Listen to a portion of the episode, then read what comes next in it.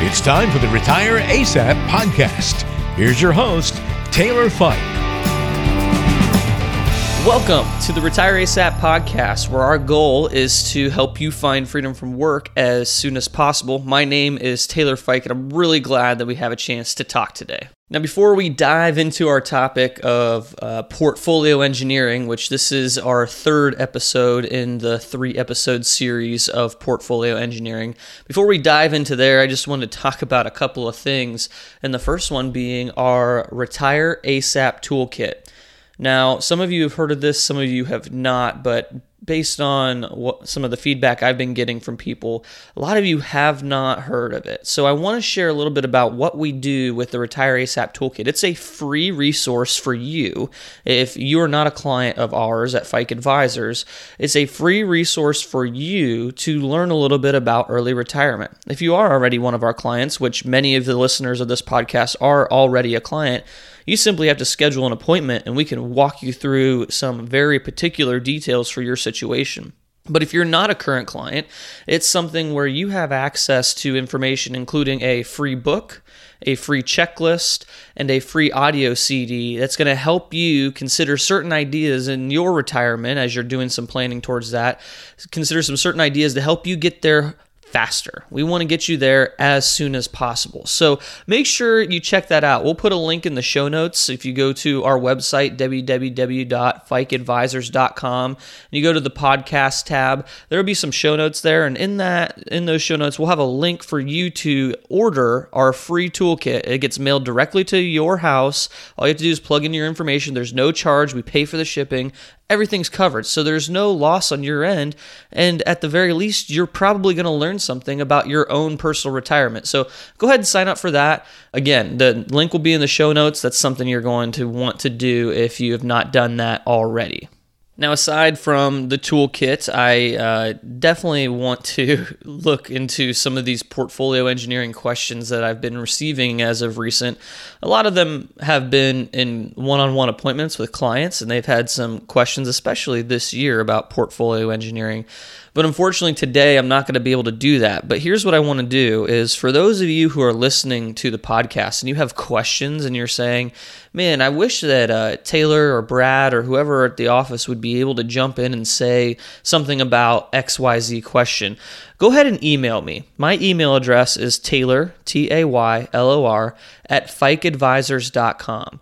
If you send me an email with your question, I think what I'm going to do is I'm going to start compiling a Q&A podcast. And this may come up here in the next month or two, but I'm going to compile a podcast of questions and answers of actual client questions or individuals who may not be clients but are listeners of the podcast because I'm finding that there are some out there and they're kind of all over the place, which is okay because no one's on the exact same journey. But at the same time, I don't think I can jump into one topic and answer all the questions. I think we're gonna have to do just a random Q and A, and we'll just kind of bounce around from place to place. I'll try to organize the questions ahead of time as much as I can. But anyway, if you do have a question, email me Taylor at fikeadvisors.com because I think that'll be a great opportunity for us to connect and for me to actually answer your specific questions for retirement. So shoot me an email. Love to hear from you. We'll love to be able to answer those questions here in the future. Now, when it comes to portfolio engineering, I don't want to take up all of our time this morning talking about just random stuff. I want to dive into this portfolio engineering thing. We've talked about a couple of different things. We've talked about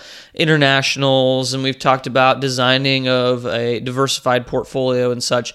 But what I really want to dive in today about is risk because We've talked about risk a little bit in each one of these episodes, but we haven't really hit the nail on the head because there's so much wrapped up in the idea of portfolio risk. How much risk am I taking when I invest my money into this portfolio? And so here's the big thing that I want to cover. I want to do a couple of disclaimers. First disclaimer Bum, bum, bum. We are not your advisor on this podcast. Now, I may be your advisor, or Brad in our office may be your advisor, but whatever you hear on this podcast is for general information and education. Don't take this as personal advice to you because I don't know your exact situation. And when I talk here on the podcast, I talk very generally. I'm talking 10,000 foot view.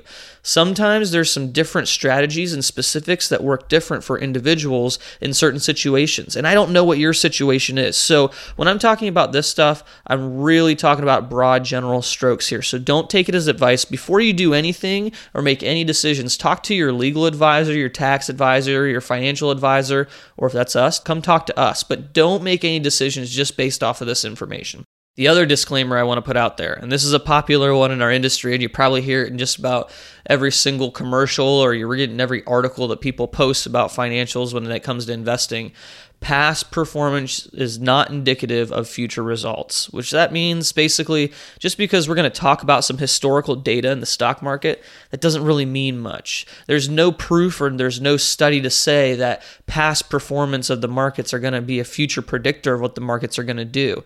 In fact, there's more research that says that markets are random and unpredictable. Now, these are all theories because no one's proved anything yet, but the reality is what we talk about here when I talk about risk taking and I talk about using historical information, these are all general measures, but they aren't exact sciences. So know this know that when I say you need to stress test your portfolio and look at the worst case scenario, that was the worst case scenario in the past.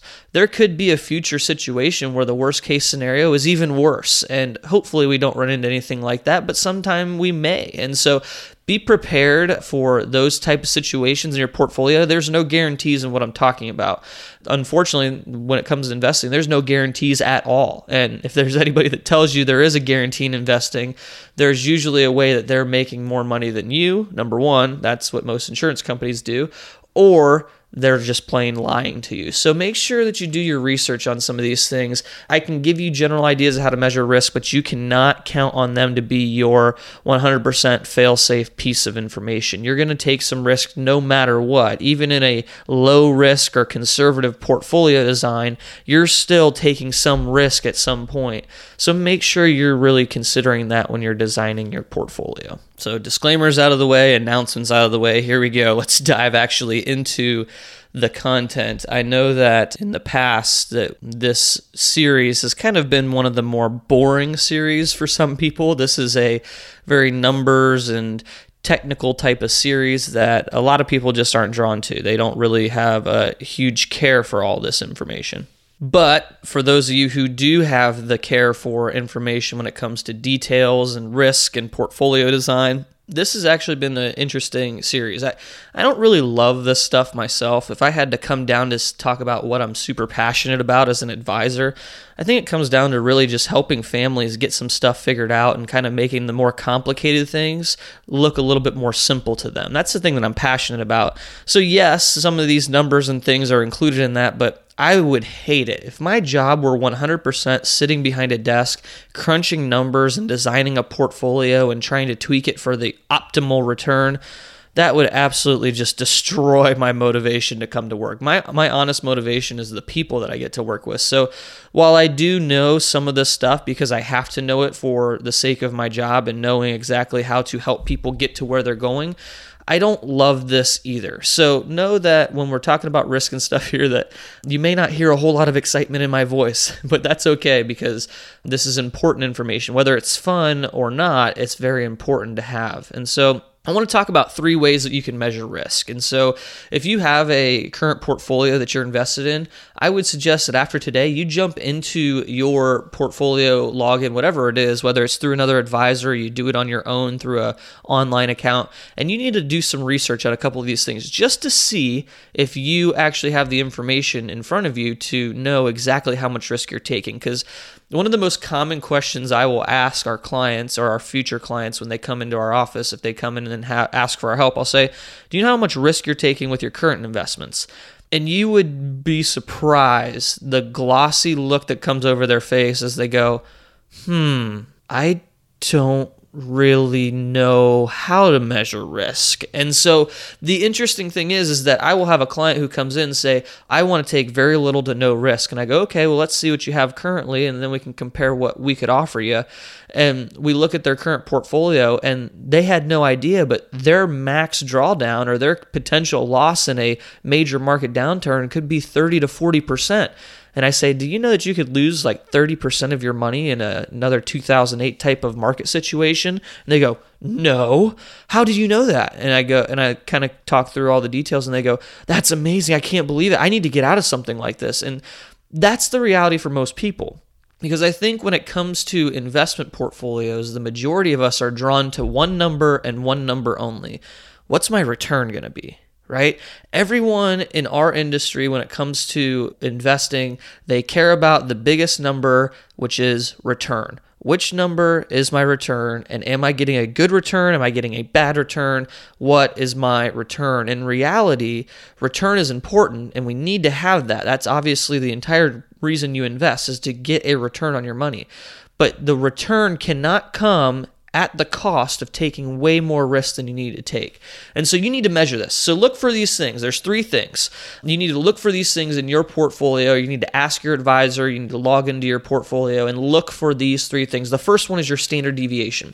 What is your standard deviation? Now, that's a pretty complicated statistical measure. And if you took a stats class in college or even in high school, you probably did a few calculations of standard deviation.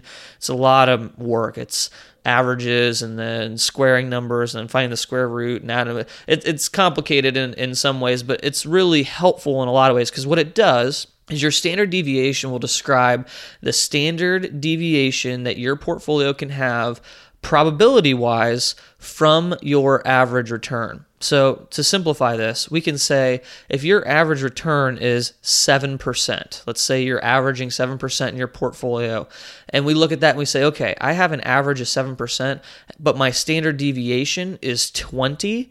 What that means is that you may have a average of 7%, but you probably have lots of different returns, some higher, some in maybe the teens. You may have a 12 or a 14 or a 15% return, and you may have some that are negative. You may have a negative 8 or negative 9% return as well.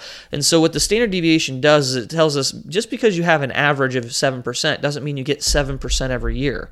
The standard deviation does is tells us what kind of risk are you taking, what kind of wide range of returns can you have. Because if you take two standard deviations from your average, if you add them and subtract them from what your average return is, what you will come up with is a 95% range probability of whether or not that's going to be your return in any given year. So, simply put, if your return, your average return is 10% and your standard deviation is 20, you can expect 95% of the time that you will have a return in any given year between negative 10 and positive 30. That's basically saying, real simple terms, that you can have that range of return with this type of portfolio. Now, that's not saying that's 100%. That's only 95% certainty. There's always going to be those 5% outliers when it comes to low end of return and high end of return. But either way, 95% of the time, you're going to fall between negative 10 and positive 30 because your average is 10, your standard deviation is 20. And so if you can calculate what that is, that gives you an actual expected range so that when you have a return that you don't like in any given year, you can see if the portfolio is broken with our clients, what happened last year, we had that major market downturn uh, between October, November, and December at the end of the year. And a lot of our clients experienced somewhere between a 10% to 20% loss in their portfolio just because the markets, uh, at least the US markets, were down close to 20% for the year. And so when clients were coming in saying, Look, I didn't know I could lose 12%. We went back through what we originally talked about and said, Remember when we went through this range, this original range that you could have between negative whatever and positive whatever on a 95% probability? Well, this falls within that healthy range. This isn't abnormal. No, we don't like losing money, but you're not taking extra risk. This was the risk that you signed up for and you knew what you're getting into. Sometimes people forget what the bad side of the risk looks like because they love what the average or even the top end of the risk may look like when they're taking it in a portfolio. So make sure you get your standard deviation measurement because that's going to tell you the range of returns that you're likely to experience in this portfolio. Now, again, when we go back to that disclaimer, standard deviation is based on history. The only way that you can come up with a standard deviation is if you have historical numbers to measure with. So when we look at that, you have to be very careful. Just because your portfolio has a standard deviation of 10 or 20 over the last 10 years doesn't mean that it will stay at 10 or 20 for the next 10 years. So know that this is a measure of risk, but it's not a faultless measure of risk. We need to keep in mind that you need to have the longest possible time period to measure your standard deviation because if you're not measuring with the longest possible time period, you may be missing out on some very important information in that portfolio. So keep that in mind with standard deviation. But there's another one that a lot of people use, and this is actually probably the most popular and easiest to use, and that's benchmarking. And what benchmarking is, is it's comparing your portfolio performance to a benchmark. So we can say, let's say your portfolio is a 70% stock, 30% bond portfolio, and it has mutual funds in it. It's designed by an advisor of some sort.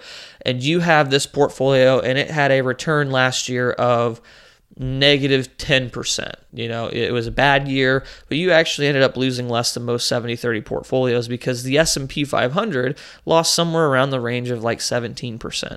So we look at these numbers and we say, okay, if my portfolio lost 10%, in a bad year, but the S&P 500 lost 17%, I must be doing okay. Those are benchmark numbers. Now, the problem with benchmarking is is while it's a good measure for risk and saying, okay, I'm taking the kind of risk of what this benchmark would be taking, it doesn't always give you the full blown piece of information because your diversified portfolio may have different asset categories. In most cases, a benchmark doesn't have different asset categories within it. Usually, they're one asset category. We look at S&P 500 as just large US companies. And so, if you compare a diversified portfolio to large US companies, yeah, you're probably going to have less risk because you have some other different diversifiers in there that are offsetting some of those risks.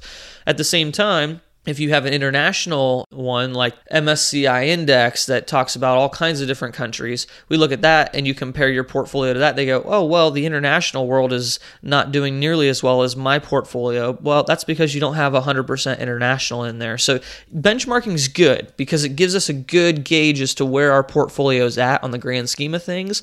But at the same time, it's not the best measure of risk. But it is something to look at, especially it's so easily accessible. Most investment advisors or or not only the advisors but the websites that you use have access to those benchmarks. They may even already put them side by side with your portfolio if you just look. So that's another way to measure risk. And then finally, one of my favorite ways to measure risk because I think this one gives the reality check to the most people, and that is stress testing. If we take a portfolio Let's go with that hypothetical 70% stock, 30% bond portfolio. And we take that investment, the way that it's invested, take those funds, and we look at some of the worst time periods ever for that investment. And we take those worst time periods and we plug that investment into those time periods and we see what would your experience have been. Simply put, if I take a portfolio and I take it back to 2008, what would have happened in that portfolio? What kind of stress would that portfolio have felt in a major market crash? And so when we look at something like that, it's really interesting to see the look on people's faces. If we say a client has $100,000, and if they were invested in this portfolio in 2008 with that $100,000, they would have lost 38% of their money, let's say. I'm just I'm ballparking these aren't real numbers. But let's say they lose 38% of their money back in 2008. What does that mean for them? While percentages are really helpful when it comes to keeping things, you know, apples to apples, the problem with it is it doesn't feel real. 38% is like, oh, that sounds like a bad year. Well, let me put it in perspective. On $100,000, you, you lose $38,000. That means that you are down to 62 thousand dollars from a hundred thousand dollars. Your money is nearly cut in half, is what it feels like. And when I have that conversation with a client and I say, look, this is the type of portfolio you're going to get, this is your average return. Let me tell you about the worst case scenario. And I tell them percentage wise, and they go, oh, yeah, okay, that probably would have happened. And I say, let me tell you what the dollar amount is. Most of the time, they either get really, really quiet because they're trying to, you know, figure out what kind of stress they're feeling and what kind of anxiety that would bring up in them or they get really really loud they go no way that's impossible like that's so much money i can't do something like that. And here's the thing most advisors and i'm not trying to trash on our industry but there are some bad advisors out there. Most advisors don't talk about this number. They will happily talk about what your average return is. They will happily talk about what their diversification, all these different complexities are built into their portfolio what they hate to talk about is what is my worst case scenario? What happened in 2008? What happened in, depending on your portfolio, maybe 2008 wasn't even the worst time period. What happened in my worst case scenario? Stress test this portfolio. And don't give me hypothetical numbers. Don't give me all the stuff that's doctored up and makes it look good. Give me the real raw numbers. If I were invested in these companies at this time, if they were available, what would have happened? Because this is a real situation that could possibly happen. In my lifetime, for sure, in most of our lifetimes, we're going to see another market crash. It's just inevitable. That's how the markets work. There's ups, there's downs, there's really good years, there's really bad years. We're going to see another market crash. We cannot be counting on every year to be a good year. We need to know what our risk is in those years. Now, one thing to think about investing is a long term game. Just because there are really bad years doesn't mean we stop taking risk. It just means that we need to plan accordingly. It's okay to take a little bit more risk when you're younger because you have more time to recover, but we don't want to be taking that kind of risk at 55 if you want to retire at 57. We don't want to be taking that kind of risk at 60 if you're looking to re- retire at 65. We need to make sure that we're looking and understanding and knowing what our potential drawdown is, and we're making decisions according to that. Because well, we can talk about numbers all day long, and I can try to find you the absolute best portfolio design. I can try to find you everything that you need when it comes to taking risk and measuring and getting all this stuff out of a portfolio. The reality is, those numbers mean nothing if they're not tied to a retirement goal. We need to know what is the purpose of all this money? What are we even trying to accomplish? Are we just trying to accumulate as much money as possible? Well, yeah, that's nice and all, but if that's the goal, then you're never going to be satisfied with what your portfolio does. Are we aiming for a certain type of retirement goal? Well, if that's the question and you have an answer to that, yes, we're trying to aim for this. We want to retire at 58 and we want to be able to travel or we want to be able to just stay at home and spend more time with our grandkids or whatever. If that's tied to it, we design a portfolio based on that goal. Now we don't really care whether or not we have an average return of 5 or 10. What we we care about is what's our average return and how far is that going to get us towards our goal. That's a different conversation. And that's a conversation you need to have with your advisor. If you haven't already had that conversation, if all you do is go into your advisor's office, sit down, talk about the numbers, and go, huh, okay, it was a good year, or last year was a bad year, then you're doing it wrong. And I need to be the first one to admit that when I first started in this industry, that's all I did with our clients. I sat down and I just talked about the numbers. And I've missed an opportunity because what you really need as a individual is a plan with your money. And so you need to sit down with your advisor. You need to ask the tough questions. Hey, if I want to retire at 60, how do I get there? And if your advisor doesn't have a good answer for you, it might be time to find a new advisor because the reality is if they don't know how to get you to where you want to go with your money, What's the point of working with them? That you're hiring them to help you with something that you don't already know how to do. If it comes down to portfolio design, there's a thousand guys that can do that, but there's only a few of them that are going to do it the right way and help you plan towards a goal. So make sure you find that advisor and ask those questions. Make sure you're measuring your risk. Make sure you know what's going on with your money. It's all fun and games when you say, "Oh, well, I hired you to do all that work. I don't really need to know that." It's all fun and games to say that, but the reality is if you don't know what's going on with your own money, it's not someone else's fault if something goes wrong with it. Honestly, I hate to say it. I do this with my own stuff too. If you don't understand something completely, you shouldn't be doing it, especially when it comes to your money. Because, yes, an advisor is there to help you with the complicated, but they should be there to help you understand it, not just to do it for you. So make sure you're asking these questions. You need to know about risk, you need to have a plan, you need to know what you're doing. And then you need to talk to your advisor and make sure you're both on the same page. So, if you're looking for an advisor, I don't know if you are, but if you are, we're taking on new clients here at Fike Advisors. If you're just looking for a free, complimentary conversation with us, we do that all the time. Our first appointment with anyone is free just because we want to sit down, or we even, even do it over the phone a lot of the times. We just want to talk about what your situation is. We can't help everyone. It's kind of funny because a lot of advisors ask us, you know, how we get our clients, I say, well, in reality, we turn away a lot of people because when they come into our office, they may not have something we can help them with. And so we want to have that first conversation for free because we want to make sure this is something we can actually help you with. Then we want to explain to you what we're going to do and how we're going to do it and the cost that's going to be included in that because we don't want you coming in blind thinking that, oh, well, I don't know how much this costs. We want to go through all those details with you. So if you're looking for an advisor and you want to connect with us, you can do that through our website. There's a contact us page. You can always shoot me an email. My email address is taylor at Fike Advisors. We talked about the beginning of the podcast. Just shoot me an email. I have a calendar. We can set up an appointment on there. It's really, really simple just to get everything organized. But I think what you really need to do, and if there's one thing I can send you home to do, go home to your portfolio or talk to your advisor and measure the risk. Know what your worst case scenario is, know what your standard deviation is, compare yourself to some benchmarks, and see if things are going as planned. That's all I have for you today. Thanks for joining me. We'll be back here in the next couple of weeks with a new podcast and a new series. I'm not quite sure what we're going to talk about completely yet, but I'm really leaning towards something in the tax world or maybe even the cash flow world. We'll talk about something new. We'll start maybe a, a two or three episode series based on that stuff. So stay tuned. If you have questions about the podcast or if you're looking for help with your finances, give us a call or shoot me an email, and we'll talk to you soon.